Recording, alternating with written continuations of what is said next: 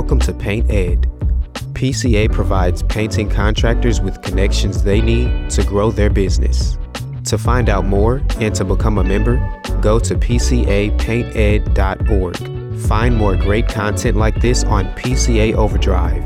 A subscription to the platform is included with membership. For all you non members out there, sign up for our free trial. PCA Overdrive is available on the Apple Store and Google Play. Welcome to Advice from a Young Tradesman, Season 3, Episode 8. I'm your host, Noah Cantor, and this is the sixth 3X base installation today. So we will have Connor and Luke after a brief intro. It had been a few months, so we caught up on the whole summer. I didn't really get into my summer all that much, but it has been much different with no exteriors in a good way, and I've actually spent most of it not doing paid work and rehabbing the investment property I bought earlier this year. I have a lot more to say on that front, but that's going to turn into a standalone piece later this year. Quick heads up my recording software got squirrely in the first few minutes and kicked Connor out and stopped recording twice for some reason. So I spliced together just me and Luke talking about his marathon that I watched him complete this summer, and then we go into the episode like normal with Connor. So that's what happened there, you will hear. And before we get into it, quick words from the sponsors. The 3X Base series is supported by Painter's Solutions, the absolutely fantastic online retailer of a well curated selection of tools and sundries. Their shipping is Amazon fast, their customer service is mom and pop level amazing. What else could you ask for? If you haven't checked them out, follow them on IG and visit their website to see what you might be able to start ordering in bulk to keep an inventory to make your life that much easier. Big thanks to the great people over there. This whole season is supported by Armstrong Clark, as you know. I have missed my stain grade work this summer. I am not going to lie. I knew it was going to be this way, but I have enjoyed seeing all of your projects, all the people who've sent some to me. I've troubleshot some with people who've reached out. I have lived vicariously through you, so thank you. But Armstrong Clark, this company is amazing. The people are amazing. The product is in its own category. If you do exterior stain grade work and you haven't tried it, please give them a look on IG on their fantastic website or call the company and a great human being will pick up to chat during business hours. Wins across the board. Thanks to Armstrong Clark for another season of support. And last but not least, our Fearless Trade Association, the PCA. They are all about cultivating grassroots content like this, painters helping painters, and they also do a lot to help our industry. Events, business building resources, training resources, health insurance, and just general community. If you care about this industry becoming better, this is an association to belong to, engage with, and support. So thanks again for, to the PCA for another season. And now, like I said, the slightly disjointed intro due to technical difficulties. Please bear with it for the first few minutes. All right, gentlemen, welcome back. It has been at least three months since we last sat down and did this. It's been a minute. Yeah. So Connor just informed me that there's thunderstorms rolling through, so we might lose him any minute. Um, Luke, your wife could have a baby any minute, so this this is one that we might not get through. I got nothing on my end, but who knows? Yeah, if you see me panically panicking, running off screen, you'll know. Yeah, yeah, we'll we'll be cheering for you, man. Um, summer always gets busy, right? Like it just becomes a whirlwind, exterior season or not. Um, I guess we could start with Luke. Saw you, Lake Placid. You did a marathon since we last did that. We talked about that. I was wondering right? if we if that was before or after we recorded. Um, yeah, we talked yeah, about it yeah. a couple times. So let's let's close that loop. I watched it. Okay, let's let's be fair. I watched you run by twice, and then then at the end, but that was the important part was the fact that I actually crossed the finish line. No, that was yeah. uh, that was a cool experience. It was something I will probably never do again, and I wouldn't necessarily recommend it to another human being. Uh, but it was something that I've always wanted to do, and with the baby on the way, I was like, yeah, this is free time's going to be less abundant here shortly. So uh, it was a cool experience, and my wife came up, and a couple, one of my friends surprised me, and you came down. So that was it was so cool coming across the finish line, seeing you guys there, and. Uh, yeah, other than like a slight lingering foot pain that seems to not go away, uh, it was a really really cool experience. So it, one of those things that like I've always wanted to see how I'd react yeah. in that moment when I just don't want to keep going, but I know I need to. For and sure. it was a it was a way for me to put myself in that position. So it was really cool. I love it. Yeah, I was wondering where you're going to be a couple months out because you know, like at lunch right after you were like, "Yeah, I don't think I'm doing that again." We'll Yeah. see. We'll see. Let's let it. Let's let it wear off. But okay, you're still landing there. I was glad you guys were there too, because if it was just my wife, I probably would have just like sprawled on the ground and started crying uh, in front of all the strangers. But like, And here's weird cutout number one, and we hop right back on that train of thought. I think it cut out when you were talking about you were happy that we were there because otherwise, I think yeah, because I would have been crying like a baby when I came across the finish line. so, but I followed your advice when I got back to the uh, the hotel, threw my feet up over my head, and uh, matters. Yeah, you know whether the lactic acid drained out or whatever but it was uh and then we went out to lunch the next you, we went out to dinner the day before and lunch the next day and it was uh yeah, it was a lot of fun and Yeah, little known fact for everybody else listening no you've already run a marathon up a mountain like 700 times like a maniac yeah. I mean, I did. I did one of the uh the Spartan, like one of those ones that's just like torture. Yeah, yeah. Yeah. In the in February, it was a snowshoe marathon up and down a mountain. So, um, but it was very modestly mentioned this You know what? You know what I'm, I'm not even trying to be humble here. I think what you did is harder because I think when you're running up a, a snowy hill in February, you get your head is in such an extreme place and you're like, this is so stupid that you're kind of fueled by that. And it's like you're in the forest, it's like rugged. Like I get energized by that in a way that if- if I had to pound the pavement for 26 miles, I think that would kill me from a morale standpoint. And running is all about head the head game, right? for sure So- for sure I, I disagree with you by 100% but, but this is not uncommon for me and you. So- That's true. That's But true. uh, no, it was a great experience, only made better by having you around, and I got you know just getting to see you and and my other friends up there when I finished was just a really cool experience. yeah, I was happy to do it. I love it. I love that area. Just happy to have an excuse to have a little mini mini vacation up there. So Yeah. that was And dope. the, uh, And here's weird cutout number two, and now we get Connor back and everything's normal. All right, Connor, how has your summer been? How's your exterior season been? This Yeah, is your uh, second or third exterior season in business. Uh, this is our third. Yeah. Um. it's honestly it's it's been good. It's actually been uh very like very stress free. Like it as far as like yeah, I think we had our ex- exterior season booked by like mid June. So that was I mean that like that's nice, like not having to look at homes and I also I mean definitely like raised my prices. So that was good too. So yeah, I mean this year just like terms of like bidding, it was definitely a lot more comfortable. Um and yeah, we're we're also like I left a decent cushion just for like things going wrong, which last year I, I did not factor in. So I factored in a cushion, you know, in case if we have a lot of rain or there's a project that was underbid or whatever. And yeah, so far like we're we're on track with our schedule and it's yeah, we've had nothing like super super crazy. Um and actually yeah, the rest of the year we're doing a lot of uh projects with Romabio, Romabio. Um is that how they say you should pronounce it, Romabio? I don't know. I used to, I I only heard ever heard Romabio, and that was from other painters. Yeah. That's what I said, and then I was talking with a client, and she said Romabio. I was like, that, You could probably sell that it for actually more if you call it. sounds Yeah, that actually sounds legitimate. yeah, That, that sounds like Italian, not it's got a good ring to it. Romabio. Yeah, So, Yeah, Roma Bio sounds like uh, there's like a lab leak hypothesis going on behind it or something. Yeah. Yeah. Yeah. Um, what's your crew size looking like right now?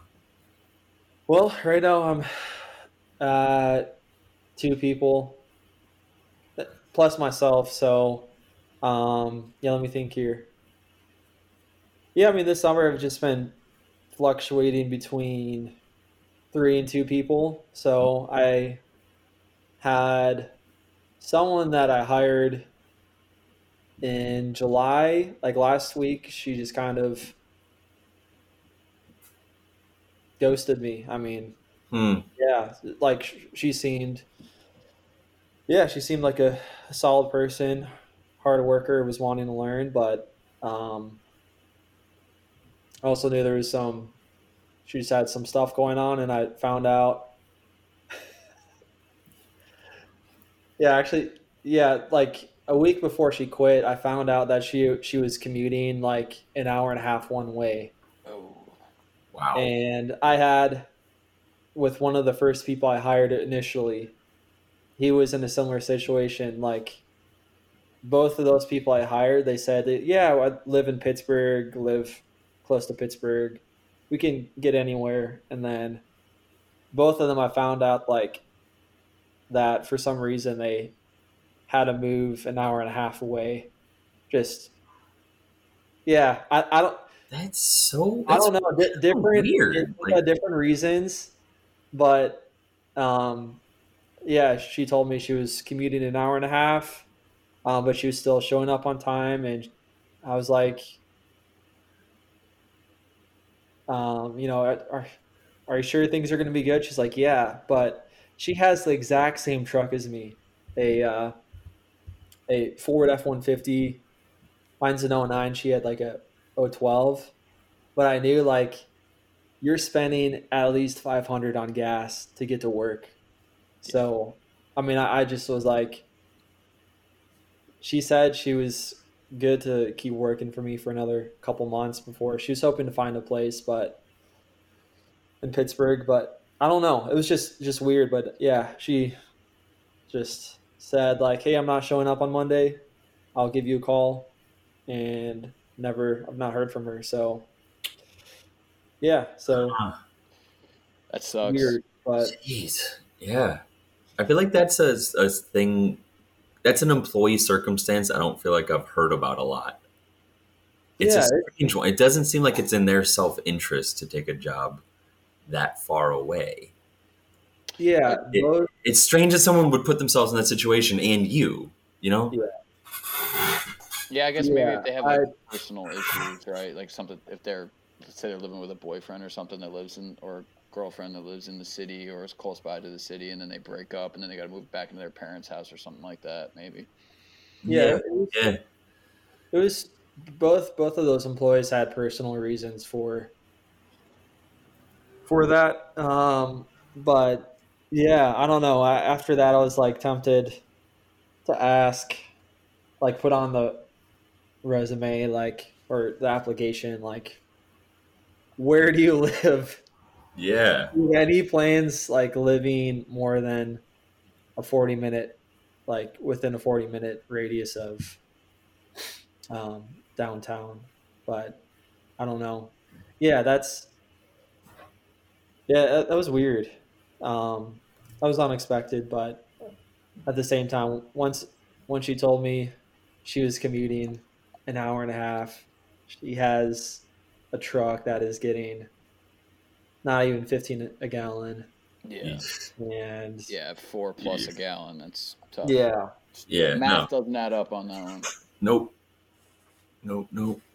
yeah so uh, yeah um, On that, do you ever pay for commute time for employees? Do you guys? What do you guys think about that? If we have a anything under like so we almost always are about and I have all my guys pretty local, but we don't really have anything over an hour at most. So no, I don't. I have a couple guys that live a little bit further away. One of them I work in a uh, travel reimbursement, so I give him like an extra ten bucks a day, essentially, just to cover his gas. Mhm. Um, and then occasionally I'll just throw guys some extra dough if we have a project that's real far away. But it's it's a non-formal thing. It's not like an agreed upon thing ahead of time. It's just like Yeah. If I know, you know, if one guy lives on one end of our kind of range and there's another and we're on the other end of it and it's an hour plus, I'll definitely throw some extra cash at them or or whatever. You know, Yeah. just throw it in the uh, paychecks. You can do like a travel reimbursement thing. I'll just do Mhm. it like that. So, Mhm. but nothing formal. That's kind of how I've done it. If if projects are like like I rarely am driving or have employees driving more than like a half hour. Yeah. But if, if it's like getting up to that point, or like Bender was giving rides to to some employees at times, I would tell her just to clock in for for one of the commutes. Yep. You know, I think that's just a nice morale thing to know that if they're stuck in traffic, driving an hour ish per day, like that would feel good for me. Yeah. Yeah. it it's informal. care. Yeah, Yeah. it's informal. Yeah. I've done two. Go, uh, sorry, I've done two. Uh, like, I'm not, I'm not exactly sure how the taxes work out on this, so don't anybody quote me on this one. Talk to your accountant. But uh, I've bought like gas cards in bulk before, and you buy a couple hundred dollar gas cards, and you buy whatever. You can buy a bunch of them or just a couple, but then I'll just dish them out occasionally too to guys if it's like, especially with gas being the price that it is right now. And if Yeah. guys are traveling a little bit further, that just goes a long way. Or if I'm happen to be driving out to a job with the guys and like for the day one or, or you know, last day or whatever, uh, like if we stop at a gas station, sometimes I'll just use the company card. I'll fill up everybody's gas tank. You know, just That's a good shit move. like that. Like it just again, like you said, morale. That's, Yeah, You know, Hmm. it's worth the hundred bucks or whatever it's going to cost you. hundred percent. Yeah, I've done that as well. Yeah, that's that's a good idea, Luke, about the gas cards or because we yeah most of our projects are a twenty minute drive of like downtown Pittsburgh, um, and yeah even fewer are like up to a thirty minute drive. But yeah, we we had one short one day project. Um, I was like an hour drive. We have another lime wash we have coming up. That'll be like a 50 minute drive. But what I what like what I was doing with both of those is just as like a morale builder, just like each day you have to drive out. I'm giving you 50 cash, fifty dollars in cash, Nice. That's Just- awesome. just because like yeah, I there, I mean we're working 10 hour days and it's yeah, it having to drive that bit that much further like I just really want to try and offset the morale and not have them like show up yeah just not as not as happy just just try and like get them happy to drive that extra little bit of little bit of distance so like if when i'm like look, looking at projects or bidding projects if it's more than a 40 minute drive i factor in like There you go. i'm giving um, Yep. someone $50 cash every every uh, full working day per person that has to be there but i i think the gas card idea is maybe a little probably a little Your- better yours is probably better, honestly, from like an employee Yeah. perspective. But th- the way I'm doing it is like a little more front facing, right? So it's like I get to be like the hero. Meanwhile, you're giving them more money at the end of the day. But eh, that's great. And if you factor that into the pricing, like you're saying, then it's just you're passing that cost along to the customer, which is reasonable because you're traveling that far, and everybody knows how expensive gas is. And Yeah. also, and I don't know if you guys are experiencing this when it comes to pricing on stuff, but like at least around us, people are now very getting very adjusted to like a lack of availability of contractors and contractors being a little bit more expensive. Like, um, I just, it, I know we were talking a little bit before the show started about issues with that, but like at where I'm at, people are kind of starting to expect it. Like, there's such a lack of specifically painters, but also just all tradesmen in general that people seem to be adjusting to that on their end on the expectation level. yeah Yeah. I I think it's important that you like we all do some version of the same thing, but like doing the thing is is the best thing Yeah. to do.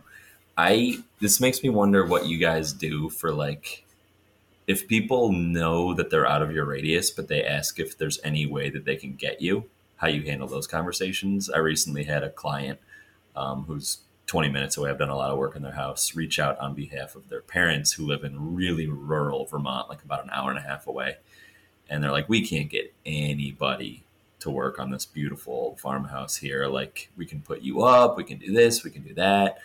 And, you know, my response to something like that is like, anything's possible, but like, quite frankly, like, there's a lot of opportunity cost there. Even if you're putting me up, those are nights I'm not at home. If I'm driving, that's th- th- those are hours per week that I could be actually working. So like you just have to replace that income and time lost, and it gets insanely expensive. I think the big question right out of the gate to answer your question from my end is do I have a relationship with you already or do I not? And if I don't, Yeah. then I'm not scared to throw a crazy number at you that makes this situation a win for me. Mhm. If I do know you and I don't want to burn a bridge or let's say it's like a GC or somebody that we do a lot of work for, I'll have much more of the conversation that you just had and essentially say, hey, I don't want to hurt your feelings and I don't want you to feel like I'm taking advantage of you. Here's why this is expensive and why this is probably not going to be a great match. Yeah. So that I like for us that's New York City. Like we have clients up here that have New York City apartments. We do work for them up here. They're like, "Come down. We'd love to have you in the city." And at this stage of the game, I've just straight up said no because for us working in there's a lot of things that come from working in New York City that are different than where we work other than just the hour and a half to two and a half hours of driving associated with it.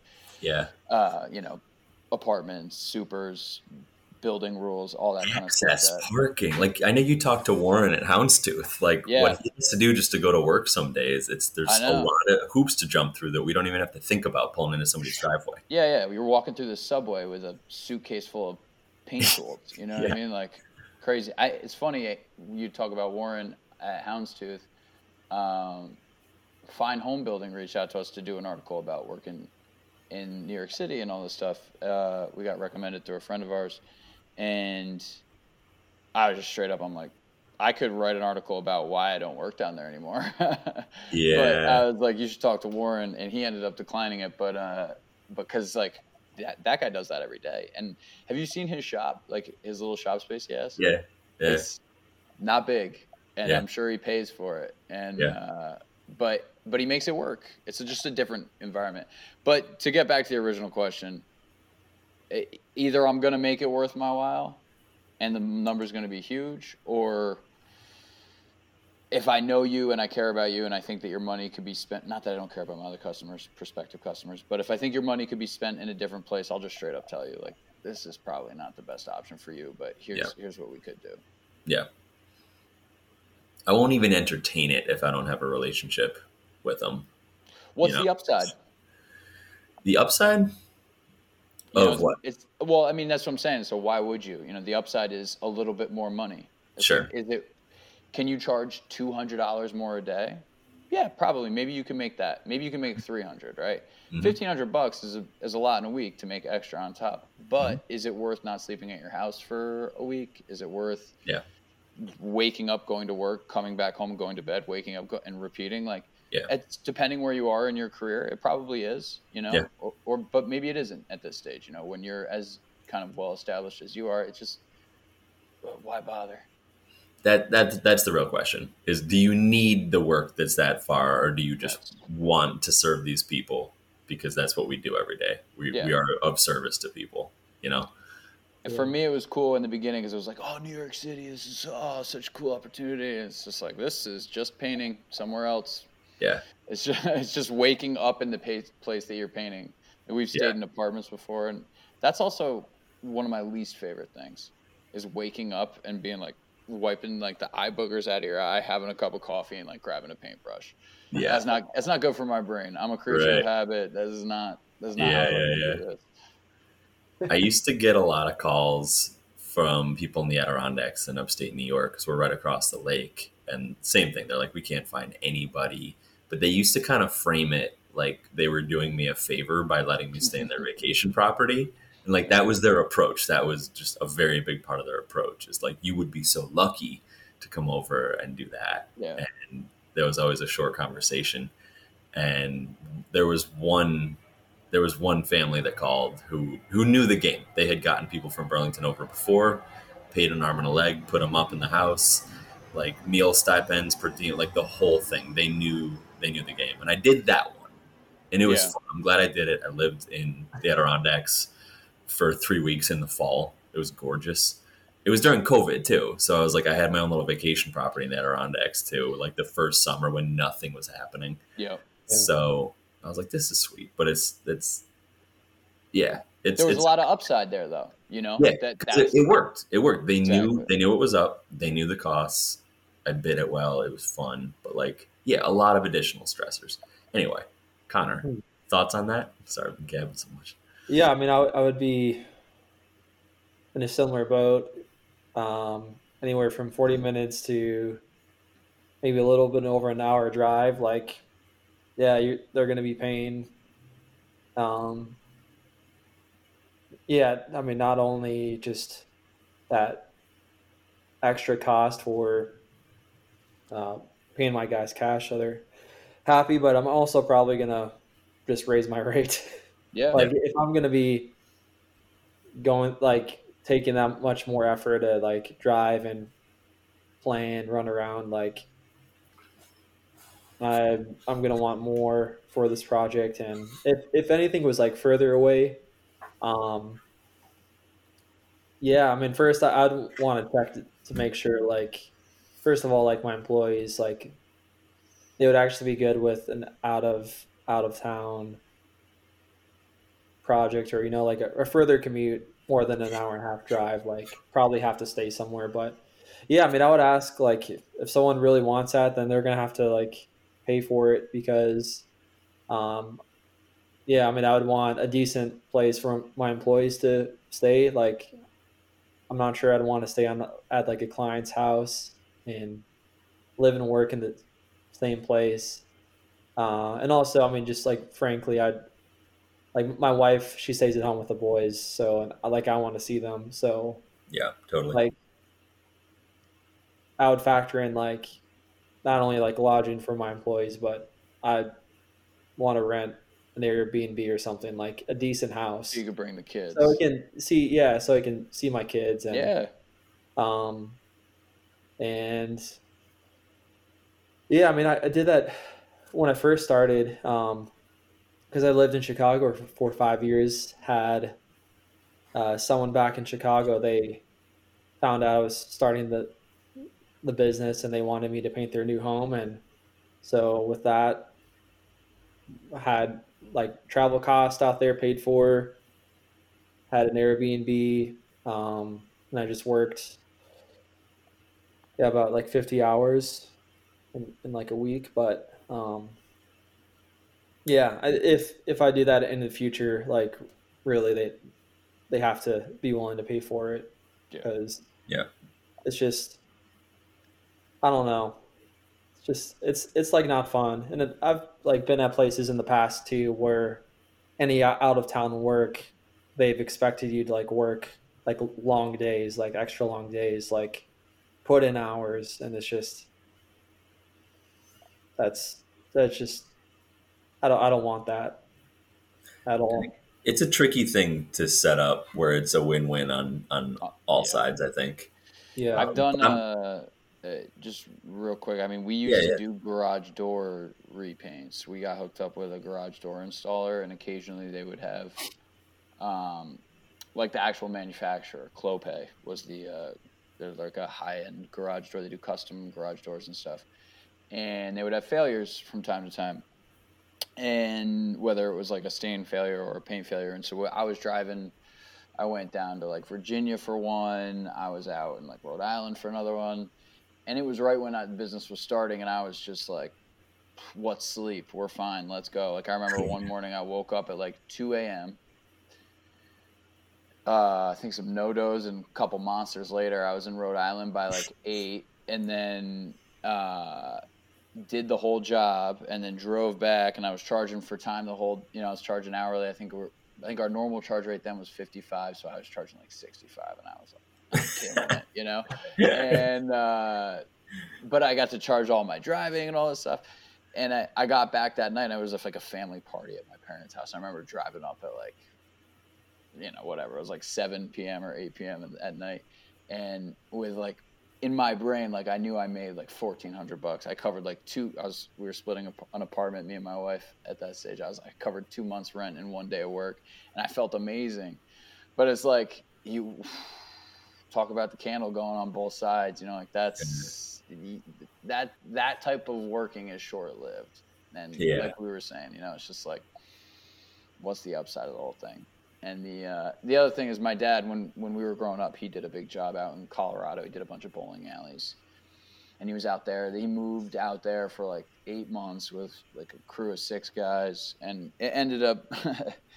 it ended up not being financially the greatest decision he's ever made uh, for a variety of reasons, but it was it was an eye opening thing because it's just there's also things that when you're traveling, like you're not totally aware of those areas. You know, you don't really know necessarily the ins and outs, the paint stores, the people you can trust, people you can't, areas you got to worry about, yeah. different laws, different rules. If you're in a different state, but you, how's your comp work?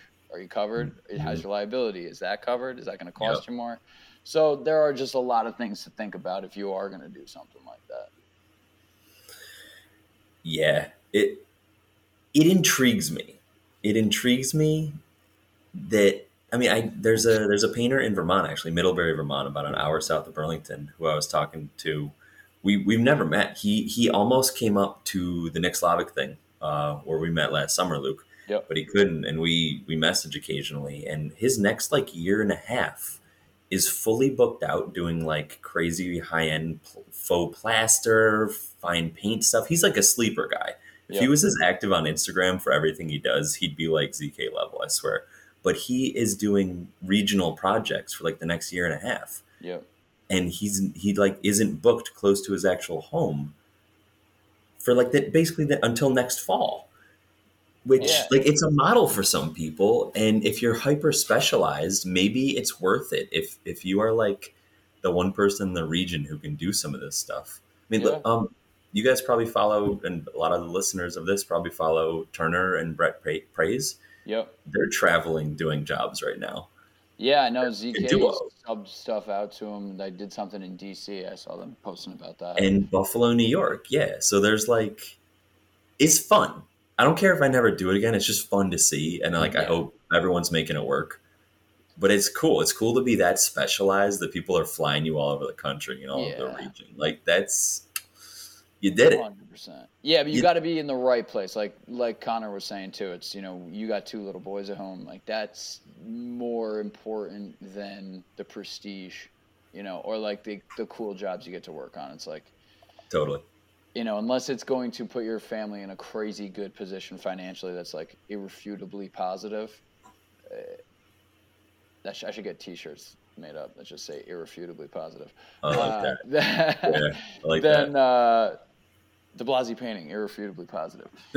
Uh, Core value. Then it's, it, then it's not worth it, you know. And so, but it is fun. And I have a buddy who used to work for us who does plaster, Venetian pla- plaster. Mike does Venetian plaster finishes.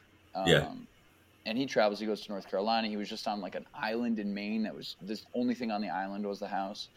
Dang. So that and but he has him and his wife don't have any kids, and she's you know she's happy to have the house to herself when he's not there. So it's like a, it, it works for him, you know. Yeah.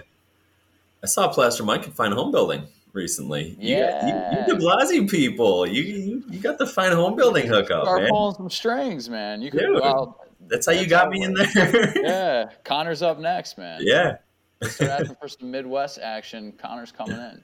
Would yeah. you be Midwest, Connor? Technically, what would you consider yourself?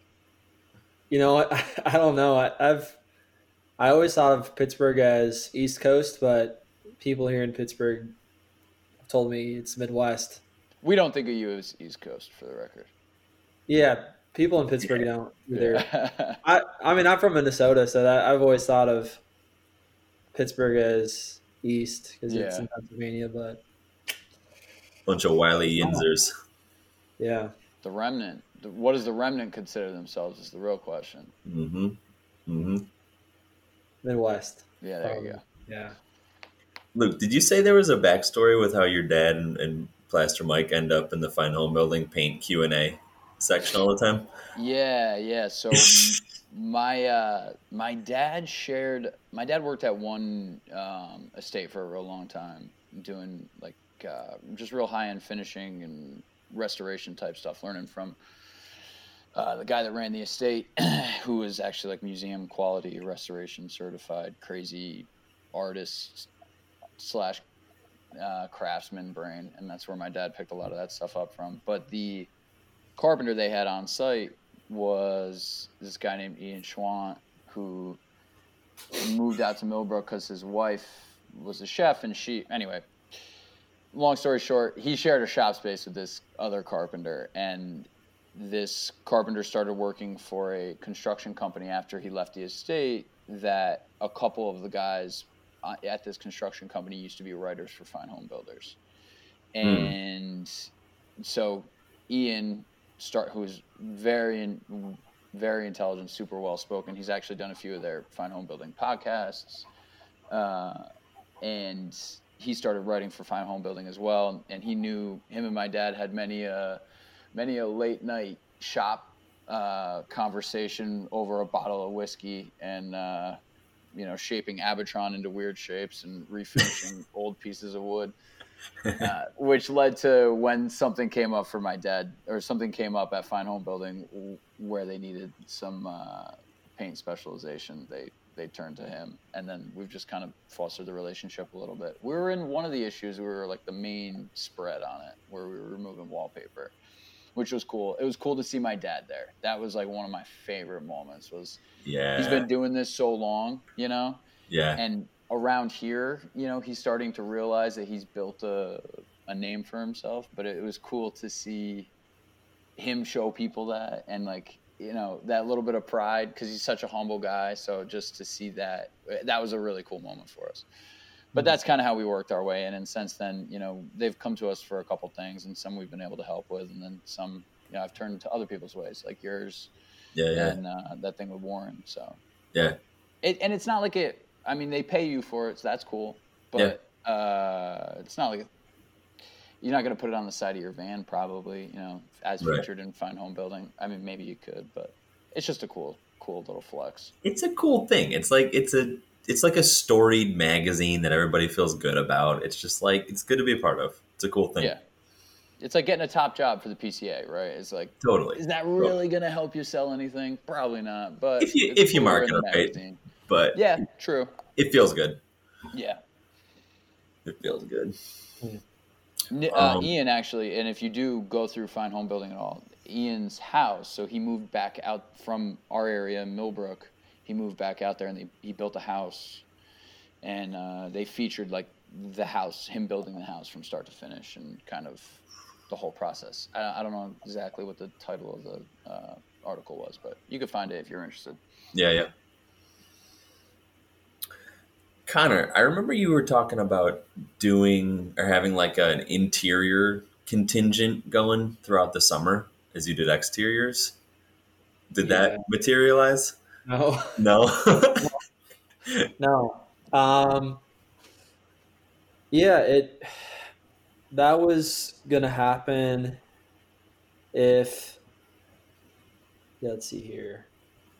Yeah, I mean the goal I'm really wanting to make a push for this year is get to four people and have two separate crews going. So I was hoping I was hoping to make that push for for late spring, early summer, and then in, in May I had a em- employee. Uh, she had to move out of town, so um, yeah. I mean, I, I was planning on having her be like on interiors because she's just really was really high detailed. Was you know really doing like nice work, but got life happens and um, got down to two, and then yeah, since then, um, it just got too late, too late in the summer, and exteriors were already starting to book up, and I just not yeah, I just decided not to try and push for that. Mhm. You need to have the right the right people to make that happen. I was didn't want to try and force that. So Yeah, that could be a Um, monkey wrench if done like in a scattered way. So yeah, just focusing sounds like a better better call there.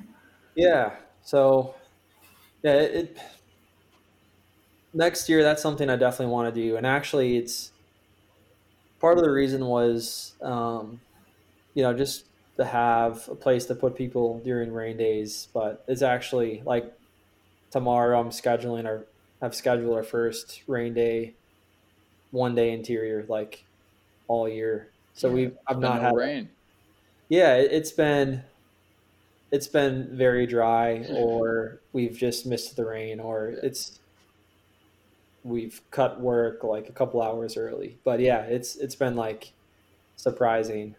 Um so yeah, next year that that's that's going to be that's going to be a goal cuz um yeah, interiors are I think a big opportunity and during summertime and yeah Yeah, it's We'll also if you think about it too, like if you let's say you get to a certain stage, right? You get a, a certain amount of like inside work booked up, then you get to let's say August or we're kind of right where we are right now, which is the end of August or September, you know.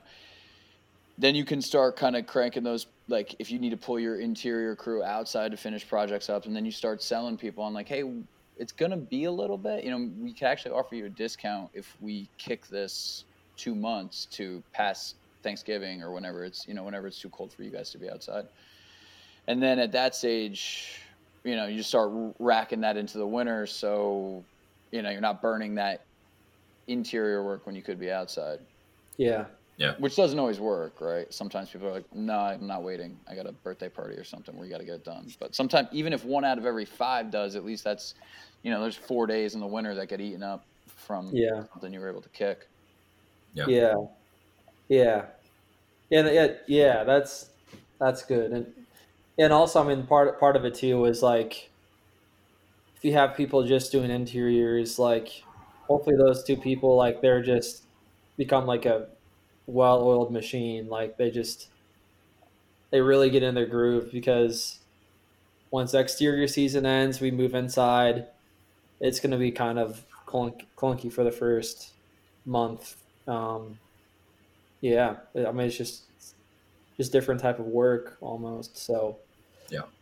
yeah. Sure. I was The, hoping. to, uh, that's one thing I've noticed this year for me is I've done a, a like you were saying about getting two people working together. We I've tried a lot harder trying to keep people that are slightly different, but also very compatible, working together, and the happiness on job sites and the customer sees that, and I'm also seeing it on the production end and the, when we run the final numbers is like those jobs go very well or have a tendency to go very well when you keep the same crew there and it's there's a consistency from start to finish with two people like maybe a very detail oriented person and somebody who's very production oriented and you kind of s- split duties and then they kind of start to form all right i'm going to do these windows while you spray the siding or how, however it works but just that's Yeah. been super good for us this year. It's a good point you made. Hmm Luke, how how has your summer gone? And also, I guess this is a two prong question because you have a baby on the way, and since you are like the manager of this big ecosystem and like the one with all the balls in the air, how have you been like conceiving of your role changing as the due date has gotten closer? Yeah, so I guess previously I like was throwing the balls in the air and also trying to paint them as they were moving around. Now I'm just now I'm just trying to juggle a little bit more.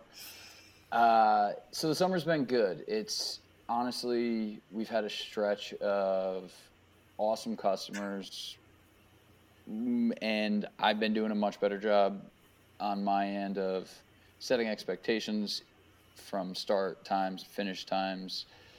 Um, in, in a much more reasonable place so everybody's everybody's not mad at us before we get there uh, or for the most part i'm sure some of my customers would probably argue with me on that but no it's been good honestly it's, it's been really good the guys have done a really great job i've been trying to do a better job of preparing them on what's coming down the line too. Uh, and I'll, I'll, I'll roll back to that, but yeah, just setting everybody's expectations in the right spot from the from the outset, and like I was just saying, keeping the same crew from start to finish at the job. Some continuity and leadership is super important, and then lastly, and probably one of the biggest misses that I didn't even realize was a problem was the guys weren't really prepared for the jobs that were coming, and so they didn't they're focusing on what they're doing, but they also know that they're approaching the end of this job. And as they're getting closer and closer and closer, they don't. I wasn't telling anybody like, hey, you know, start thinking about this. This is your next job, or hey, here's a sheet. I don't want you to worry about this right now, but here's your job sheet for the next job. So start wrapping your brain around like, we're doing a stain finish, stain, uh, whatever. We're doing a strip and refinish on the next job, stain grade. So. Mm-hmm start flexing that muscle in your brain and thinking about those things. Uh, and guys started asking me, like, are, you know, I talk to my dad and my brother all the time, but I have a couple other job leads that have also been with us for a while and we're kind of looking for that same information. And I didn't realize that. So mm. getting that to them has been super helpful and kind of having a very clear meeting with them on the front end of this whole thing. Like, here is the whole scope. Let's you and I walk it I also like to get the job lead. A lot of our projects are pretty big, so we're there for average probably three to four weeks for the exterior season. So getting there the day before with the job lead, say, hey, I packed my van up. Let's unload everything. Let's set up a shop space. Let's talk to the customer. You're going to meet them, but there's no pressure today. We're not getting anything done today. Or maybe yep. second half of the day you start doing some stuff, but first half of the day, let's just get settled. Let's go over everything. All these little questions that when I was in charge, when I was running the job, I don't even think about that because I'll just solve them as they come. Yeah. When I'm not there, now I'm putting a lot of stress on this guy, on our lead, because he now has to do, he has to take too much of like an ownership type role. Sure. So I put him in a position to win when I just take that time to we, we solve all these problems. Where's the power? Where's the water? Yep. Where you know all these little silly things. Where should you know where exactly should we park? If can we use a bathroom? Yep. Do we need to get a porta potty? Like all those things that again, when you're there on site, you just solve them as they come up. But when you're not there, it just makes it harder for the person that's in charge. So that's 100%. been a big win. Job guys have been happier. They've been under a little bit less stress. Customers have been happier because probably because I'm not half running the job shittily, you know, like I'm much better. The guys are better at running jobs than I am because they're there the whole time. Yeah. I'm not, I can't be in four places at once. So just turn over the keys to somebody, but yeah. give them a good thing to run with. Yeah. So that me stepping back with the baby coming on the way, realizing I 100% I'm not going to be able to be here. Yeah. So I can steal in the beginning of this, I'll be able to steal one, two days a week to really be out helping with stuff. Mm-hmm. But that's it. So my job now is to get guys set up, very clear communication, and then get the hell out of there. Yep. And that embracing that role, I'm kind of having a realization here as I'm talking about it with you guys is that I've kind of stepped into that role without even totally making it a goal, but those these things just kind of happen naturally and you make a mistake and then you add something to it and you make a mistake and you take something mm-hmm. away from it but it's evolved into this thing that seems to be working pretty decently right now yeah it also seems like you have the culture too where once you are inaccessible for a couple days a week for like most of the week people are going to step up for you like yeah, is that is that reasonable so, to expect right? yeah I I love I love the guys uh, and and girls that work for us, and I, I mean that genuinely. Like I would and have done as much as and will continue to do as much as I can for them. And like there's you know a couple of the older guys that work for us. Like I I will I feel responsible for bringing these guys to their retirement now at this stage, and they have also the majority of the people here have seen the evolution of Luke changing from a 14 hours a day dude to a always picking up his phone never, you know, the machine never stops. We got two rain days tomorrow. Everybody's working. We're all Mhm. set out on exterior jobs. Two rain days. I got 14 guys working tomorrow. I just we figure out a way to make it work. Yeah. So they they see that and uh, yeah, I just I, I treat everybody with a lot of respect, and I think everybody sees how hard I work and my brother and my dad work to keep the whole thing going, and it just everybody buys in. Yeah. So, but it's you know it's silly stuff like we did a barbecue the other weekend, you know, and it, we did a did a half day and on Friday, and everybody came over the house, and it was it was great, you know. So it's Mhm. like culture, like you said, we have a culture where we're all we all have each other's backs. So Yeah. that's that's a beautiful thing and it's not like you were doing that all those years and all those days and all those hours so that when you needed something it would come back but that's a byproduct of it like if you, mm-hmm. you create that culture you treat people like that when you you have a baby they're going to step up for you you yeah, we'll see. I hope so. okay you're right you're right we don't know yet but like but yes, that feels like a pretty strong educated guess from all you've said yes. and knowing who you are Yeah.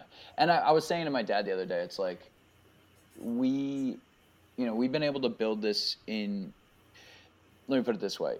We all know when people say that they work for a painting company, the connotation that that gets from like a response. It's like, oh, you're just doing that for now, right? Yeah, you're just, or like, you're like, oh, that's cool. You know, it's just like, it's not something that's a positive thing. It's like, oh, you dropped out of college, huh?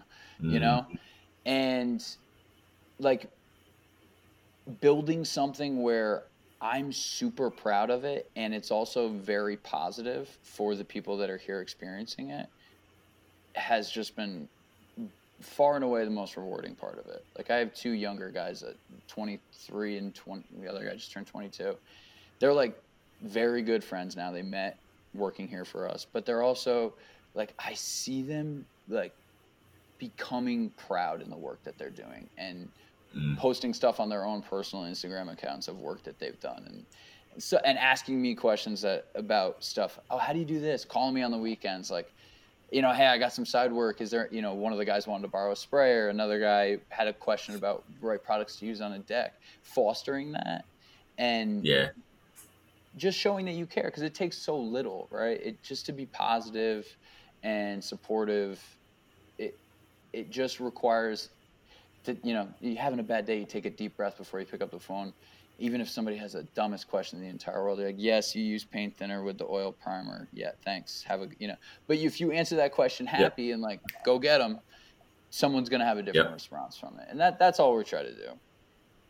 for sure So that's that's my officially that's my one long rant for the podcast. I'm for this episode. I, I just used it. no, I mean, yeah, just I don't know. I think this is gonna be kind of a, a, a fun test. Like you're you're like I don't know. You calling it a paternity leave or like your pseudo or like your or yeah, it just like depends when she goes into labor, right? So if it's at you know seven a.m., there's gonna be some phone calls that need to get made real quick. But nah, Yeah. you know, Yeah, yeah. on the weekend. No, it's uh, it's also you know my wife and I have had conversations, and we're very similar. We're we both know that we don't know what we're getting into, you know, but uh, we both don't sit well. So she knows that like if I shut my phone off, turned it over to my brother and my dad, and just didn't do anything for twelve weeks, that I would lose my mind. You Yeah. know, so it's it's been a kind of and, and we're gonna we're gonna see what happens. You know, Mhm. and if I need those guys to do that, then it'll require some work and it'll require some time for me. But we could turn that over and make that happen. Mhm. Uh, but it's not my intention, and it's I don't think it's where we would be the happiest. So yeah. No, that all that all tracks. I'm excited for you, man. yeah, me too. So I'll be look the next podcast I'll, will come on. I'll be like my hair will be gray. I'll look at big giant bags under my eyes. like I was wrong, Connor. How do you do this? All right, it's gonna be good, man. Yeah, I'm excited. You'll be tired, but you'll be happy. Yeah. That's that's and it's funny because I ask it all every dad I run into. I ask for advice because it's just like it's just the same thing as I've done with my business. Is if I when I see people doing a good job with something, it's like, hey, what's what, what are you? How do you do this? You know. And so that's what all like the dads that I really love, like the way that they are with their kids, said exactly what you just said, Connor. Which is like, it's work, but it's work you're gonna love. Yeah. Yeah. Is that your advice, Connor? Do you have any do you have any sage wisdom for Luke here? Yeah, I mean, I, I don't know. I, don't- I don't. I don't think so. I mean, I just, what, man. Let me think. Um, Did you ever have an epiphany through in your in your fatherhood so far, even if it like sounds obvious, something where you're like, oh, that's why everyone says that. Like any moments like that. um, yeah. So, guess one thing I've, I mean, it's it's like really hit home with me like this past year or so, just realizing like, I guess like the insane impact that as like a dad, if I'm present or not present in my son, my son's life or daughter's life, um, the the insane impact that this has on shaping like your child's worldview, like how they feel about themselves, how they look at themselves, you know, if they um, you know, if, they grow up feeling like I have like memories of like my dad taking time with me, like loving me, um, compared with people that they just don't have any memories of their dad or bad memories. Just like, man, I, I've I've been given these two boys, and um, I, yeah, even though they're young, um, you can still have an insane impact on them as people just by being there. And I mean, that's what's been like real. That's what's really like hit me because it's, um, yeah, I don't know. It's it's actually like pretty, pretty profound and crazy just the impact, you know, your mom and dad can have on you. And um, so, yeah, realizing the, the extent of that's been big. And I mean, just just in general, like I, um, yeah, having a business, you have a responsibility, but um, like ultimately, don't want to be sacrificing my boys or my marriage um, for the business. Like, um, I there's, I guess things things I do just with running the business where, um, yeah, I'm, I'm doing things at the expense of the business. So it makes running the business more stressful because I'm not putting as much time and focus as I'd like to, but I I don't think I'll be looking back in 10 years and be like, you know what? I wish I worked more. Yeah. I wish Yeah. I worked like Saturdays and you know got more done. So that's I mean that's that's been like the big thing for me. Um, yeah, and especially this year too. Just yeah, really realizing like I want to get to four at least four employees this year, if not more, um, so that I can step out of production because this exterior season's been like pretty straightforward. Like there's not been any like super weird challenges with these projects. I mean, especially now through the end of the year, it's just really straightforward, just exteriors. But um, yeah, like I'm working outside and just working 10 hours in the heat is just like taxing. Like it's just physically taxing and like mentally taxing. It's just, it's just been a drain. So that's been my big motivation. Like I want to get out of production. So I can not only like focus on important things in the business, like I can have more energy for like my boys when I get home, like more Yeah. energy for my wife.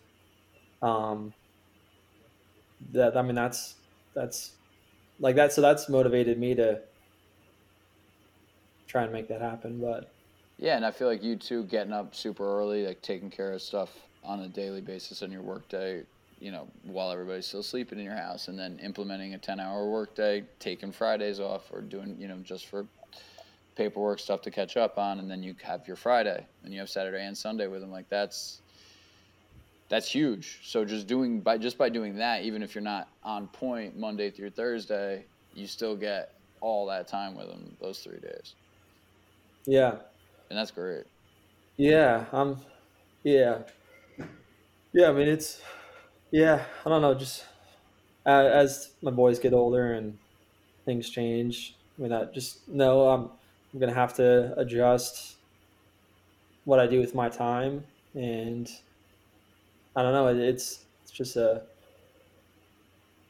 It's gonna be a a walk that there's gonna be a lot of change and I don't know, just trying to err on the side of,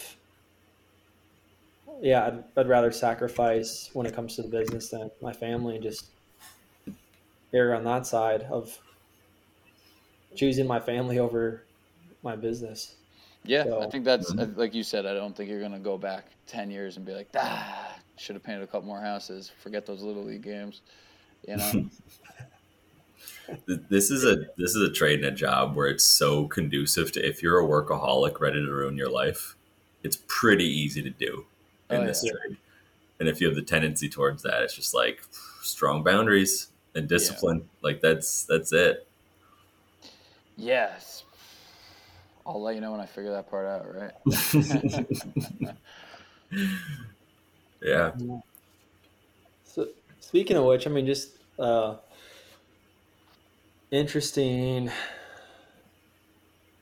I just interested to hear you guys' perspective because you guys have been um, at this longer than I have. But I mean, one thing I just coming out of this past winter where Had like six to seven weeks of work just like vanish, and I mean, just yeah, I mean the stress that created. Um, yeah, coming out of winter, I you know, I mean, really, I'm thankful for like an easy exterior season, but at the same time, I've just felt like gutted. Um, I don't, I don't want to say that I've not felt like burnout, but like the winter, it's just kind of gut any um, fuel I had in my engine, and then working outside and where it's like 90 degrees and I'm I'm in the direct sunlight sometimes. Just like it's been taxing. So I don't know, just with uh, I don't know if you guys, whenever you're been working, where you just feel like burnout or just like you know, you just have that physical and mental toll. Like, what have you guys done to overcome that? No, you want to go first? Well, I try to think of I mean, for most of my career, I just existed that way in a state of like perpetual burnout.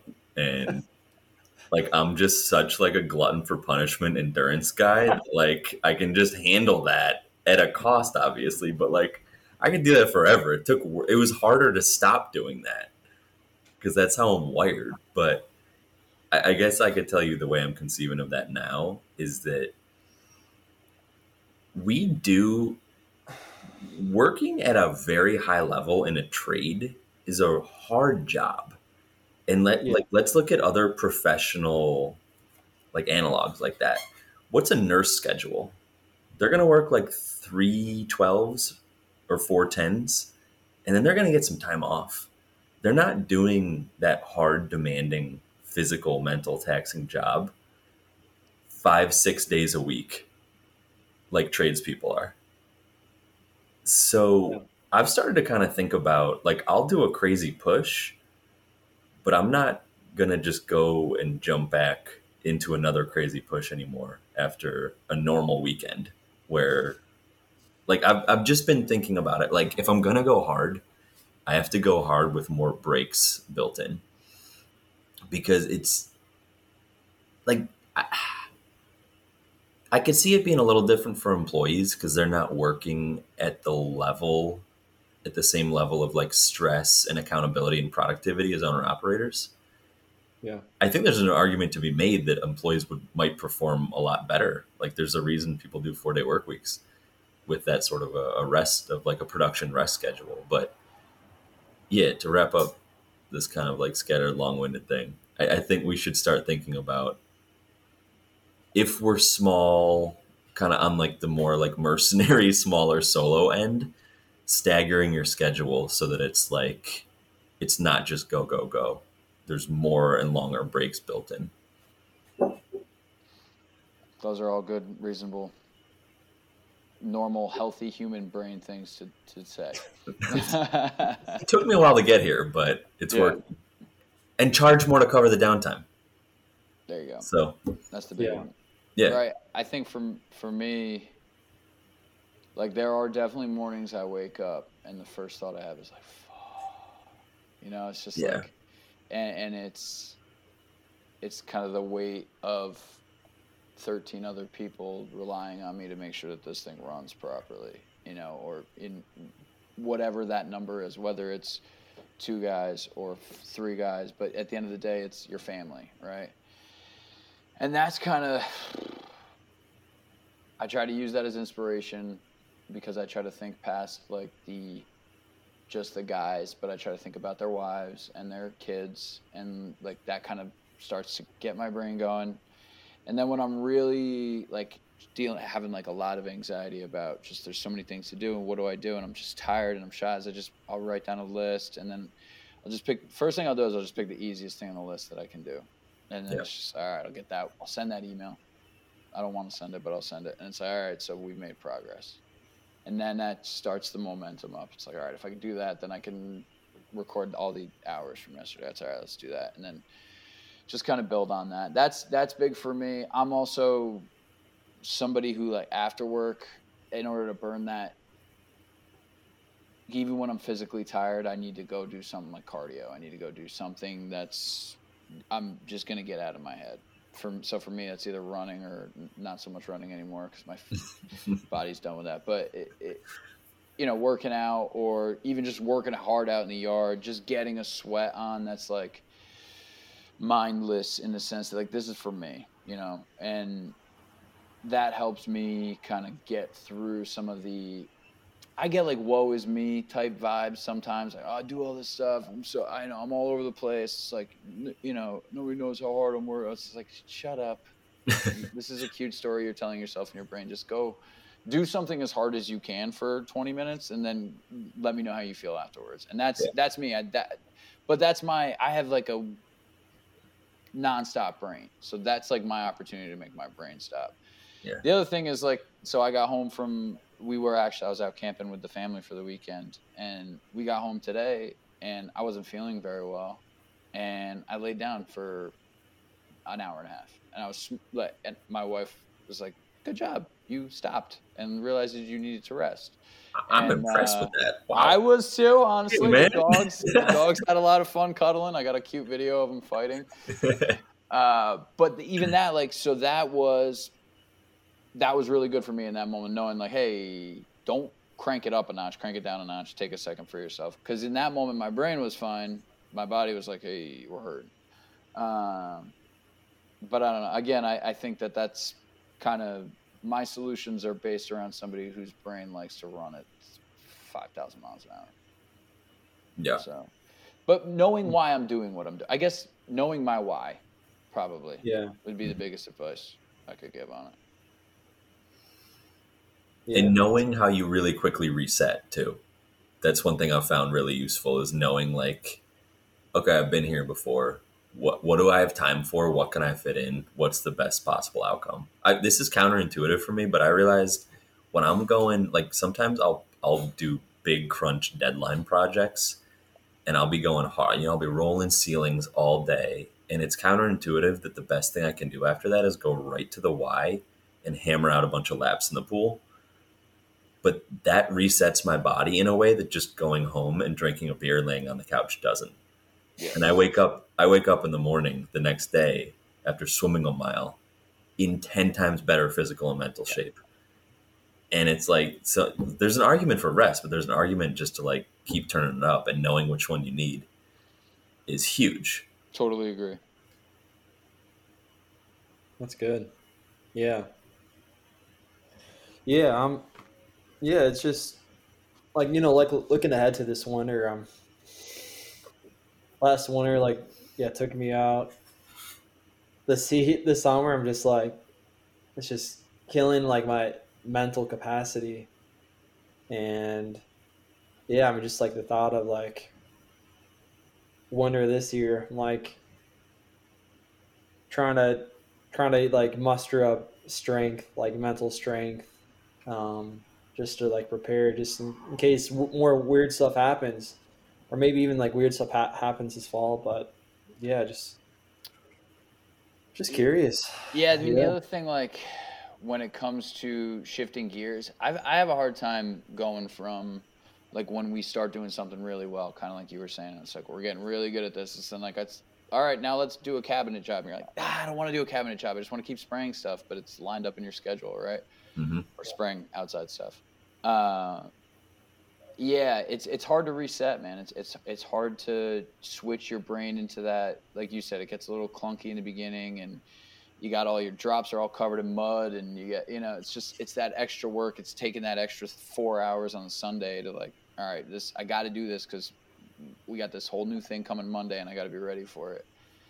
That is a difficult thing, but yeah, just th- getting that first thing done for me is huge. Just taking that first step, and and kind of like Noah said, is like knowing that we've all we've all been in these situations before. We've been there before, and it's been hard, and we've gotten through it. So it's like if we know we can do it, if you deep down know you can do it, it's just a matter of getting yourself to do it. Yeah. Yeah. We have a blueprint for this, most of us. Like we're most of us day to day aren't facing new and completely original problems to us. Yeah. they feel different, but there's a precedent for almost everything we do every day. Yeah, at this stage, right? It's- So Yeah. we've all kind of we've all been doing this long enough to know you're not going to run into something you- you're not going to run into something you can't physically paint, right? Yeah. So Yeah. it's just a matter of figuring out the best way to do it. Yeah.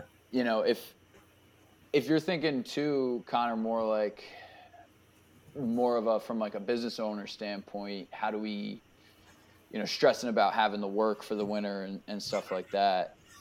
One thing I've noticed in our winters recently has been so many so much of my winter time has been spent on big big projects with great GCs. Uh, and fostering those relationships, taking the time to foster those relationships has been super helpful for me. So,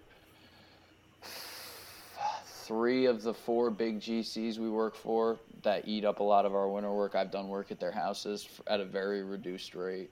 You know, I know their families pretty well. I talk to them on the phone when they're stressed out about something else, and I'm just I'm like a free therapist essentially, just listen to them bitch about how the plumber refuses to show up, shit like that, you know. So taking the time to dive in and like really try your best to actually care, but really just think of it as an investment in your future, trying to build those relationships. A lot of times too, like, and this is kind of salesy, but if it's a company that I want to work with and I haven't worked with them before, I'll just cut my price down to you know nearly cost or you know just a little bit of profit with the expectation that all right well if i can show them what i can do then that work the next time that they have the opportunity that work will be there and new construction is a tough fur place to make money but they're if you can land them over the winter they they keep you going you know Yeah. and, and that's a big deal when you start to want to you know build to the point where you have you know four employees and you want to keep everybody busy over the winter and make some money Mm. Yeah. Yeah. That's a good point. I, I wonder, to loop back on it, I wonder if part of what you were saying about the burnout part, it sounded like this is something I feel. So I'm wondering if, if this is, is, is what you're talking about too, is on days where like I'm hitting it hard on the job site. By the end of that day, I don't feel like my mind is at its best place. Like I don't think I can like vision or write well or think well. And it's like it's like a one or the other thing to me. And I wonder if that's kind of what you were talking about as burnout too, is if it just feels like being on the brush too much or to a certain extent limits your capability to be like a good business visionary and do all those other critical roles.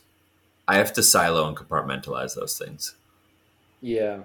No, that that's that's uh, definitely probably a factor. Um, yeah, I, I mean, yeah, because I mean, there's times where like, like I have my Fridays for like office days, but there's just I work the whole week and there's just like things just like floating through my head. I got to do this, this, this, this, and then Friday comes. I've like taken not much time to like mentally prepare like these are the most important things to get done. Instead, it's like Friday comes and I just feel squirrely mentally and and just don't feel like I've accomplished as much as I want to just because feels like I'm spending half the time trying to figure out what I should do.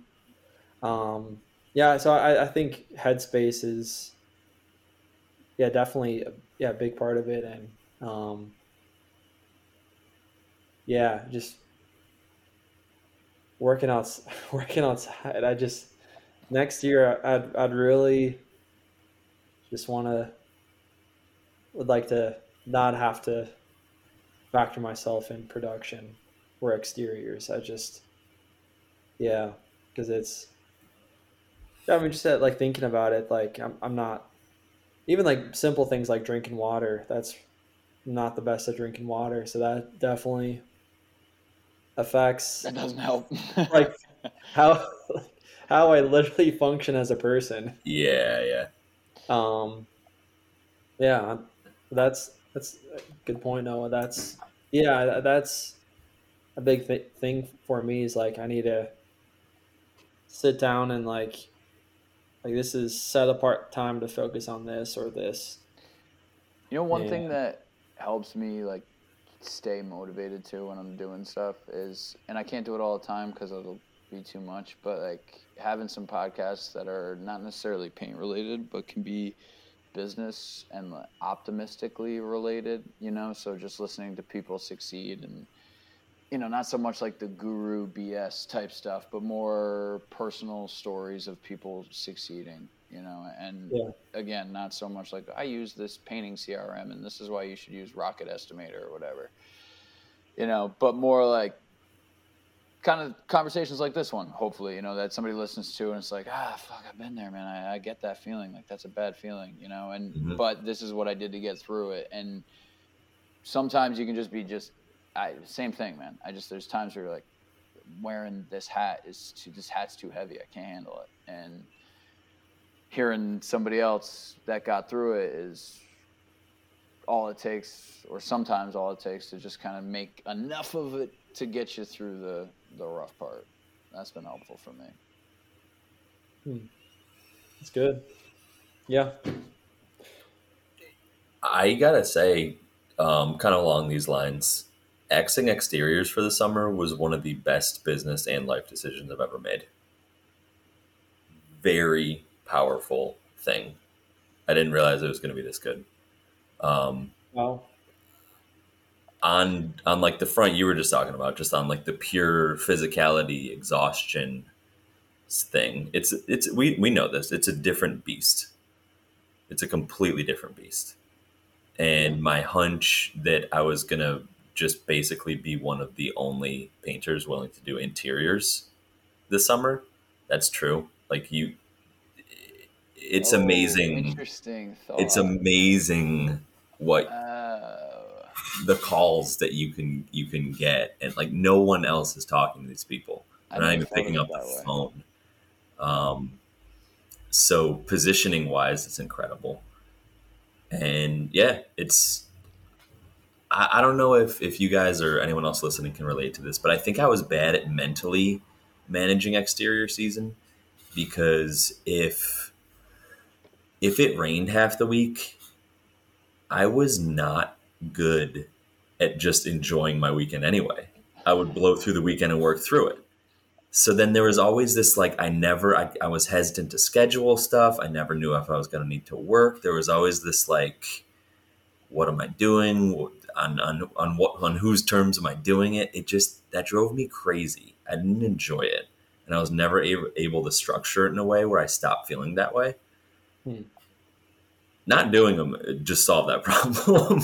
Yeah. and I've unpredictability out of it for sure. it does. It does. And that has been such a huge quality of life change for me. And I look back at like the way I've spent those weekends and it's been incredible. And yeah, it's been huge. It's awesome. Yeah, I wonder like do you, what would be your th- if you had three your three main moves if you were going to go from you know, a normal painter that's doing exterior and interior to just being an interior painter, what would you say to somebody who wants to make that jump? Mm, Actionable steps. That Yeah, I mean, start broadcasting it to the world. So, who, whatever your main lead source is, whether it's Instagram or the paint store or some GCs or interior designers, make sure they know. Because a lot of the time, those lead sources are going to assume that every single painter is slammed with exteriors and say it's not even worth trying. But if they're like, oh, but so and so is exclusively doing that, you're going to get all those calls and then you can cherry pick whatever you want. So control the lead funnel and make people know that you're the exception to the rule. So the phone's ringing with those right kind of calls. Um, I've had really good, good luck from like a job costing perspective on people who are moving to town and need something done in two weeks. And it's like, guess what? They're used to paying a premium. Half the time they just sold a house in a really expensive market and they want something done yesterday and they didn't realize they don't live in a market when they can get stuff done from guys from Home Depot in three days. Yep. And all of a sudden they have no options. That's a those are great calls to get. with realtors. Like that's huge. That would be huge for Hmm. somebody that's trying to make that jump. Is you know getting hooked up with a realtor that's selling higher end Yep. To Yep. people that are generally coming in from out of town. hmm That's you know and yeah, when you were talking about that, just the fact that like I'm getting phone calls. I'm like, yeah, we can get there in December. Yeah. That no, if Noah's in town, Noah's like, yeah, I can get there. What's it? The twenty for yeah, how's like the twenty sixth sound?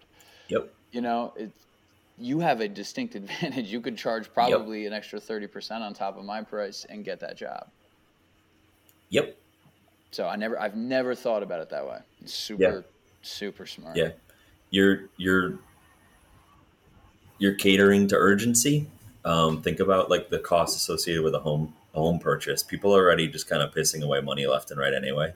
Yep. and the, the the price difference they'll pay from having fresh paint when the movers bring everything in and they just they can just sigh of relief it's done move on with their life it, it's that's a service you can offer people if you're willing to be a little squirrely a little flexible um, and hop on stuff quickly and not be bogged down with exteriors so it it hasn't I didn't know if I could have a, a successful summer financially without doing exteriors, and I was scared of that actually. And as recently as last summer, that was an unfounded fear. That has not been the case. Hmm. That has not been true. Is that, do you think that's something that you would try, Connor? Or is it at this stage you're just, just really more like, how do I get through the exterior season type thing?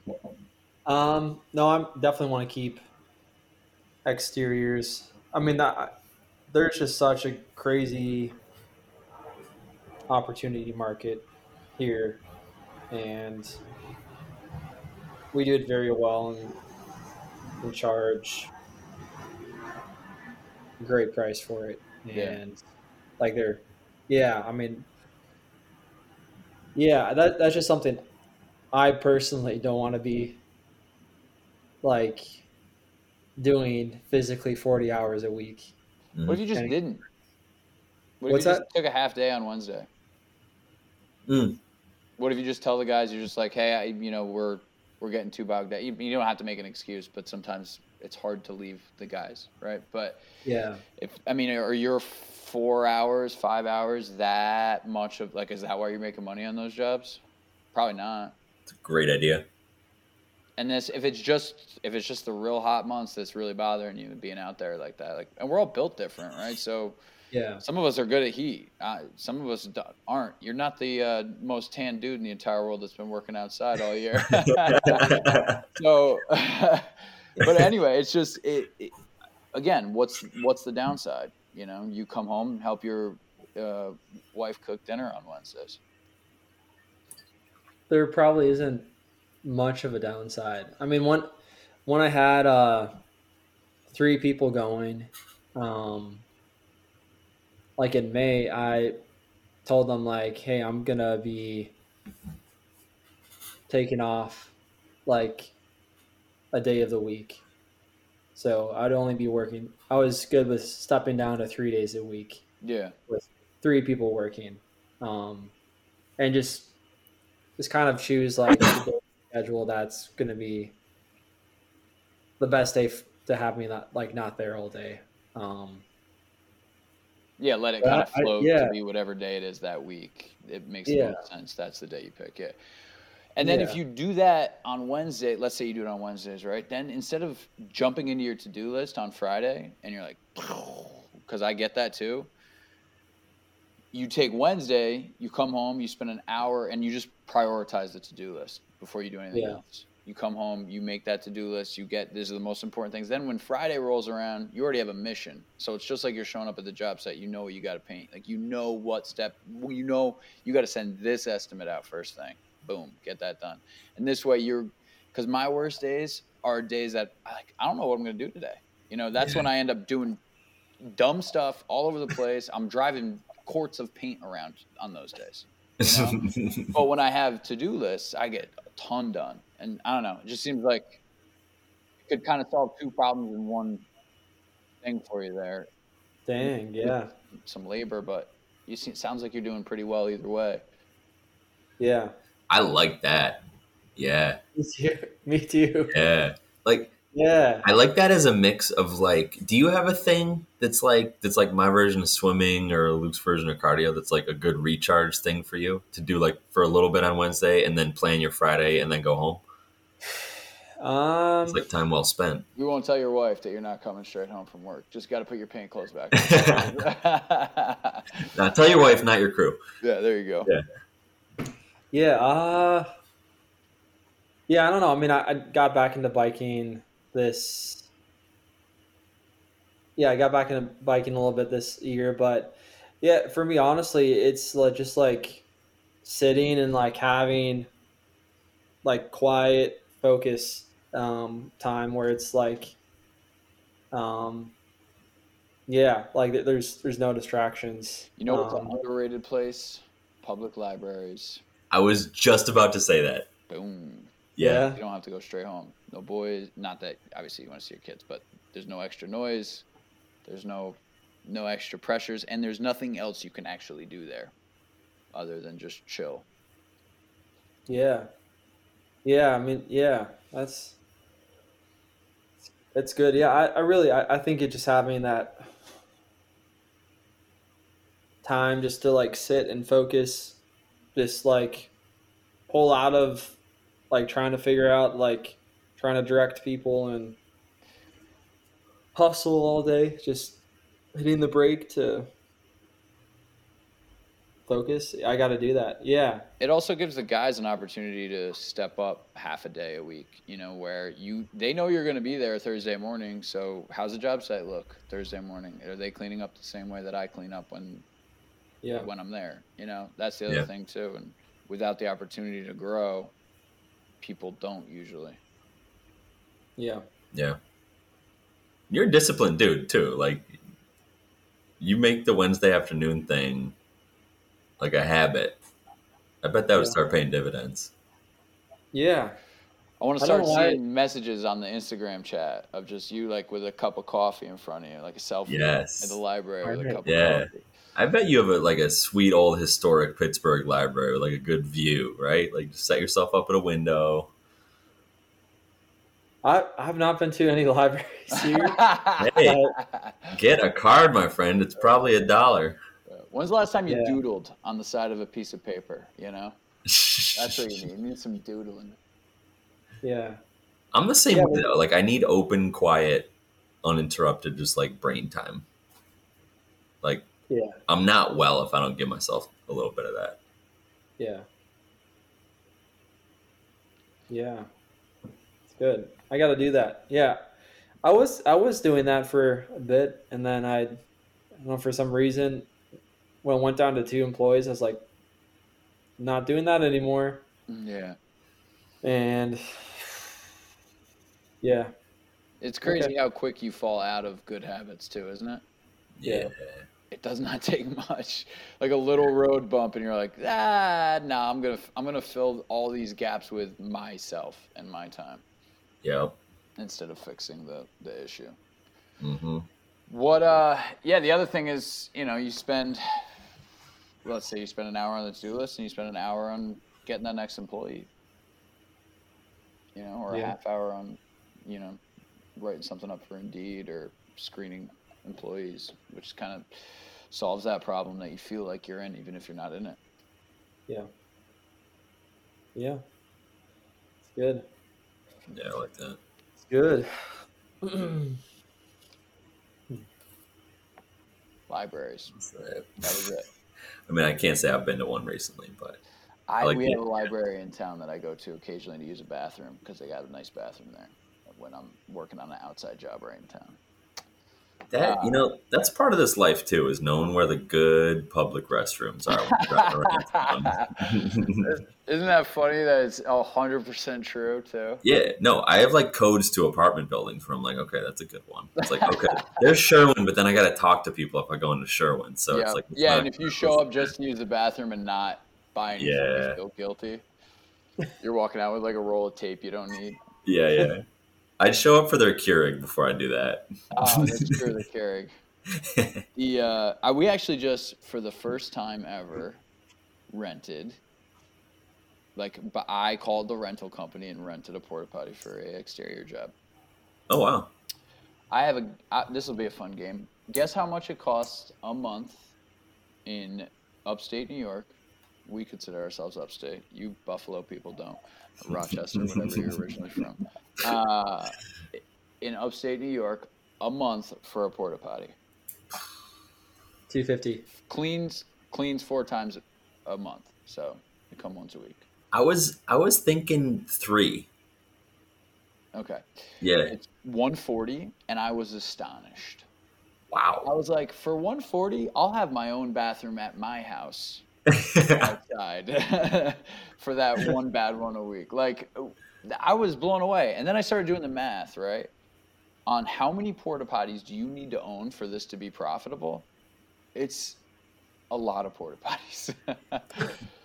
So I had the same exact reaction a few years ago when I started renting them for exteriors because we're at it, it might be mid hundreds for the month um, with a cleaning per week. yeah. But yeah, it they have a huge volume game for summer 2020.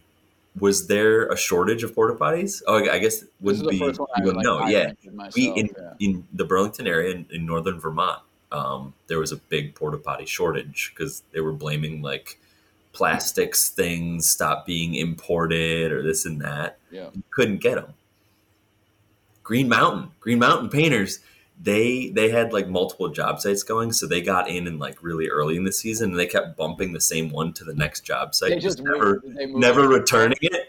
Yeah, but if you were me who wasn't doing that many exteriors like smaller numbers i was calling for like a new one every time because i might have a little gap. I was sol and you were driving to Green Mountain, Green Mountain. i know. I was like where you guys at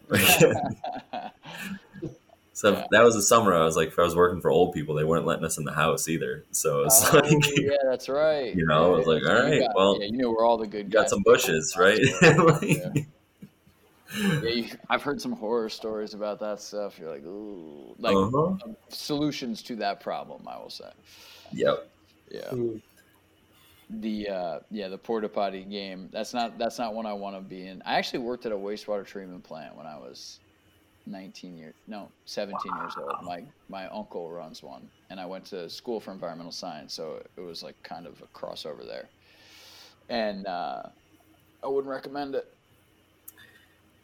this made me think. Um, I had a fun experience this summer to get to hang out with a bunch of arborists, and we're talking like the tree climbing, just like with chainsaws, ropes, just wild, wild humans. Such a fascinating profession right there. Um, but I got to go like climb trees with them. They harnessed me up. They took me up there, like up into an 80 foot maple. It was awesome.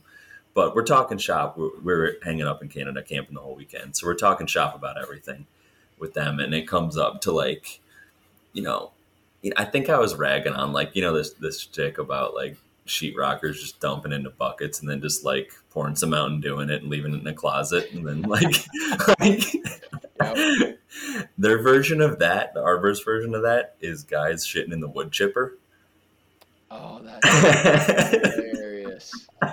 Oh my god, yeah. And what I've learned is that those wood chips are often distributed to residential clients for free and just like dumped on the driveway. So they're like, beware. yeah, you don't know. You get a little special surprise in one of those. Yes. Yes, but I was like, you guys have all those woods everywhere. Like, why put it in the wood chipper? That just sounds just so messy. Yeah, it's yeah. That that's what it comes down to. I think it's yeah. just it's just a savage move. Yeah, yeah. Men in large groups together tend to act like animals. Yep. Yeah, unsupervised. Yep. yep. But that like that is such an amazing trade though. To like to have to do what they do with ropes just to get to work. And then half the time they're like chainsawing off a tree attached to a crane above power. It's like those guys are awesome. Yeah, that, that job wasn't dangerous enough. We're gonna do it over stuff that if you fall onto that thing, you will totally, also die. Totally. yeah, yeah. That was amazing. That was a treat. I I had been like, I would stop work anytime I saw those guys swinging around trees doing their thing, and like I was just like a kid in a candy shop watching. So like, just to get like a little in depth experience was so cool. I talked to a kid. Uh, I was actually trying to hire him, but he was already going somewhere else. I took my niece to one of those rock climbing gyms, and uh, the guy that brought us around was this just super fit, really nice young kid, just super well spoken. He would be great. And I gave him some info, and he, but he was like, "I actually, I'm starting at a tree climbing, uh, you know, a tree company in the next couple days. This is like one of my last shifts here." So, yeah. but yeah, it was just like you could tell some people just love being up high. Yeah, that's why we got the lift. I'm like, I'm good. you can keep your ropes. It's good. It felt safe, but I don't know. Yeah. What else? Any other like things or updates from the summer that are top of mind? I mean, I, we could riff on this uh, Ben Moore label change and the. Uh, oh yeah, that was a request. Yeah, so the part of my brain that doesn't love change is getting frustrated with all these. And I actually have a bunch of the Advanced 1X base that I bought during the uh, shortage. That's the old label. So I have like 25 gallons of Advanced 1X sitting at our shop that'll keep the old label. But uh, yeah, it's frustrating when they do that stuff. And it's also I don't entirely trust that they're not changing the formulas on stuff. Mm-hmm. So, like the ceiling paint, for example, I've seen guys have had trouble with that. Comes in the yellow can. Yeah. And then, uh, oh, and then the primers, which they actually did change, and now things are different. I, I just, yeah, I'm, not a big fan of that. Yeah, I I can't like I I have been working on my own house more of the summer than painting, so I haven't done a lot of volume with all these new products enough to have like super strong opinions. Um, but I know like the way a Ben Moore store manager phrased it to me is like most of it is just a rebrand. Everything looks different, although the primers were consolidated and the formulas on the primers were changed a lot, and a bunch yeah. of lines were just eliminated. Um, so yeah, yeah. Sure-Seal's gone. So what did he say? He said Sure-Seal was basically turned into. Um, they have like a. It's like the version of the Sherwin one that is like their their catch-all multi. Yeah, it's their multi-purpose. The Ben Moore multi-purpose. He basically told me we're Sure-Seal in a different can. Okay. And I don't think it sanded as well. Yeah. In my one time using it, but again, limited experience. Yeah, it's uh it's it, I- it's just more work, I guess. That's just me getting used to, you know, used to things being one way. And then, like we were saying on the break, we were having some technical difficulties earlier. The uh, like, why why is everything fresh start? Why did you name it all the primers? Just name the primers di- different things. You know, and then it says Yeah. so it says fresh start in big letters across it, and then little itty bitty letters, alkyd, oil, you know, or latex on the bottom. It's like Yeah. that is the most important part of this whole thing is whether this is latex or oil. Why is it in size nine font across the bottom? did they did they axe the long oil? I believe. Yeah. I believe so. Okay. I'm sure that pissed a lot of people off. There were a lot of diehards Yeah. that The loved old that primer. on that. Yeah. They It's swore so many people swore by it. Yeah. Yeah. Yeah. It's solid. I never wanted to wait 16 hours or 3 days if it was humid for Yeah, it to yeah, tack up, but like put it on too heavy. yeah, I respected it, but I I didn't use it much. Yeah, it's good. I mean, it's good for the right thing, right? But it, hmm yeah, that that that being gone definitely changes. You got to change your approach. I mean, you can put some. I mean, I bet if you dumped uh, boiled linseed oil into one of the faster drying oil primers, you could Mhm. somewhat recreate something similar to that. But our job's hard enough without being also, you know, hobbyist chemists. You know. yeah, I stop at thinner usually, you know, like Yeah, that's probably a good. yeah. Yeah, that's the mad I- scientist brain. yeah, I did use the 1 hour fast sand or fast dry whatever. Oh, yeah, I liked it. That. I liked it. Yeah, it powdered really nice? well. Okay. Yes. Hmm. Yeah, it powdered really well or chalked really well, however people put it. Uh, do you guys say chalked? Who was it? Somebody somebody DM me after a story when they were like, "What do you mean chalked?" I was like, "It's like sand to a chalk, sand to a powder." Don't people say that? Or is it just me? I'll say chalked when I'm talking about like exterior aluminum siding getting like chalky over time. You know how But- it gets that dust on it. Yeah, but not so chalky in a bad way, but not intentionally sanding would say primer primers. powder. Yeah. Oh, nice. That like when I'm like when I tell Bender at work, I'm like, all right, yeah, we got to chalk up that primer on that trim. She, she like knows what I'm talking about. Like like Yeah. that's my verbiage on the nth degree job site. Yeah. Isn't it funny when you say stuff so often and somebody's like, "That's not right." Yeah, no, I got multiple DMs about it, and they're like, "What the hell are you talking about? Chalk and primer?" Yeah. I'm like, isn't it? know I, don't know. You sand it and it turns to chalk, right? Like, It doesn't block on the sandpaper. Yeah. yeah, yeah. But no, I liked I liked it. I've only used it a couple times, but I liked it a lot, and I was using it on humid days too, and it it set up well. It didn't sag off the Hmm. gun, and it sanded very quickly. So Nice. Connor, do you use mostly Sherwin outside or Ben Moore? Uh, so I'm. We've used Ben Moore for like primers. Our kind of base go-to exterior paint uh, is duration. Okay. So, yeah, I mean, usually like I, I offer like we can either use duration or uh, the, and it depends on like the substrate, but the step up that I've been pushing a lot is fine paints of Europe Eco. Um, just because it's like, at least for, for me, it's like a no brainer. Just to have pay more to, for something that's like way more durable. Like, I just tell them like if if you're paying us a crazy amount to put in like it like it's all labor, Yeah. just this is worth the bump. So yeah, I mean that that's Do you enjoy working yeah, with it's it, either Eco? or what's that? Do you enjoy working with the Eco, the FPE Eco? Is it just they, I know they have a Satin and the Brilliant. Do they have a step down from that too? No. Okay. So you, you have that. That's like a trade off. Like, um, yeah, because the satin is is actually like equivalent to some other brands like semi gloss. Yeah. So it does have some like shine to it. So yeah, I, I mean, I, I I'm upfront about like it's only in, in satin or brilliant finish, but for some people, it's it's it's a good trade off. Um, just for like maintenance, just um, just punting back their maintenance further in the future. Like that's hundred percent. It's definitely more durable. I I don't know how you work with it though. That's my only issue. Like we, my brother who's paints way more than me and has, has always been a better painter than me, hundred percent, and is way Yeah. better than me now. Is like our best guy. I gave him that eco satin in a red, a deep red.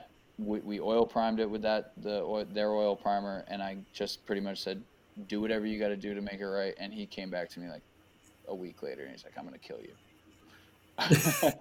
he's like, "This is impossible. I hate this paint. How are we supposed to do this?" He's like, "So we were just struggling with like you. As soon as you put it on, it's like "Phew, it better be perfect." That, Yeah. There's no working time with it. Have you been able to? Are you spraying it or? No, we're yeah, so we're we're brushing it. Um, let me think here. I mean, we just had one exterior this year where we've had where we used eco. Uh, no, we've had we've had a couple, but we're like working in the shade or so we're working in the shade for the final coat. Like Yeah. that's a big thing I'm on. Like final coat, like hustle. We've also added uh, like general finishes extender. Yeah, we tried that Yeah. too. Yeah. So, and as much as possible, like we'll like mini roll it quick and like back brush it at just like one stroke. Yep.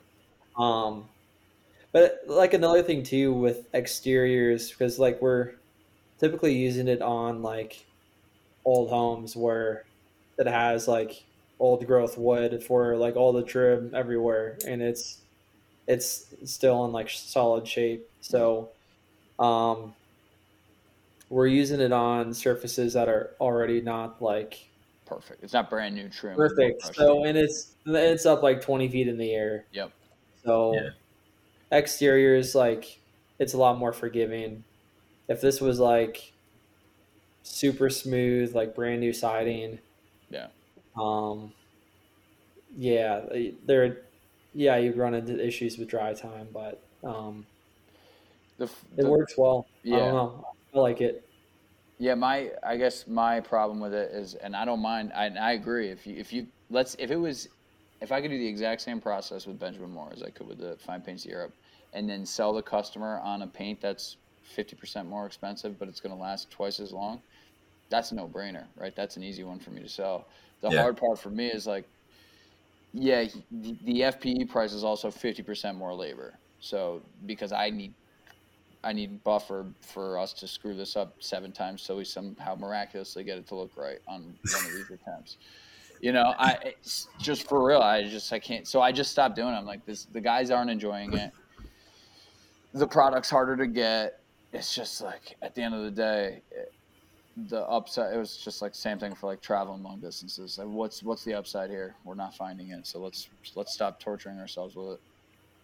But I agree, it's a definitely a better paint, and you just, see, I mean, you see it on the, you feel it after you put like a low luster on, and then the satin, the eco satin on. It's like this is obviously going to last longer.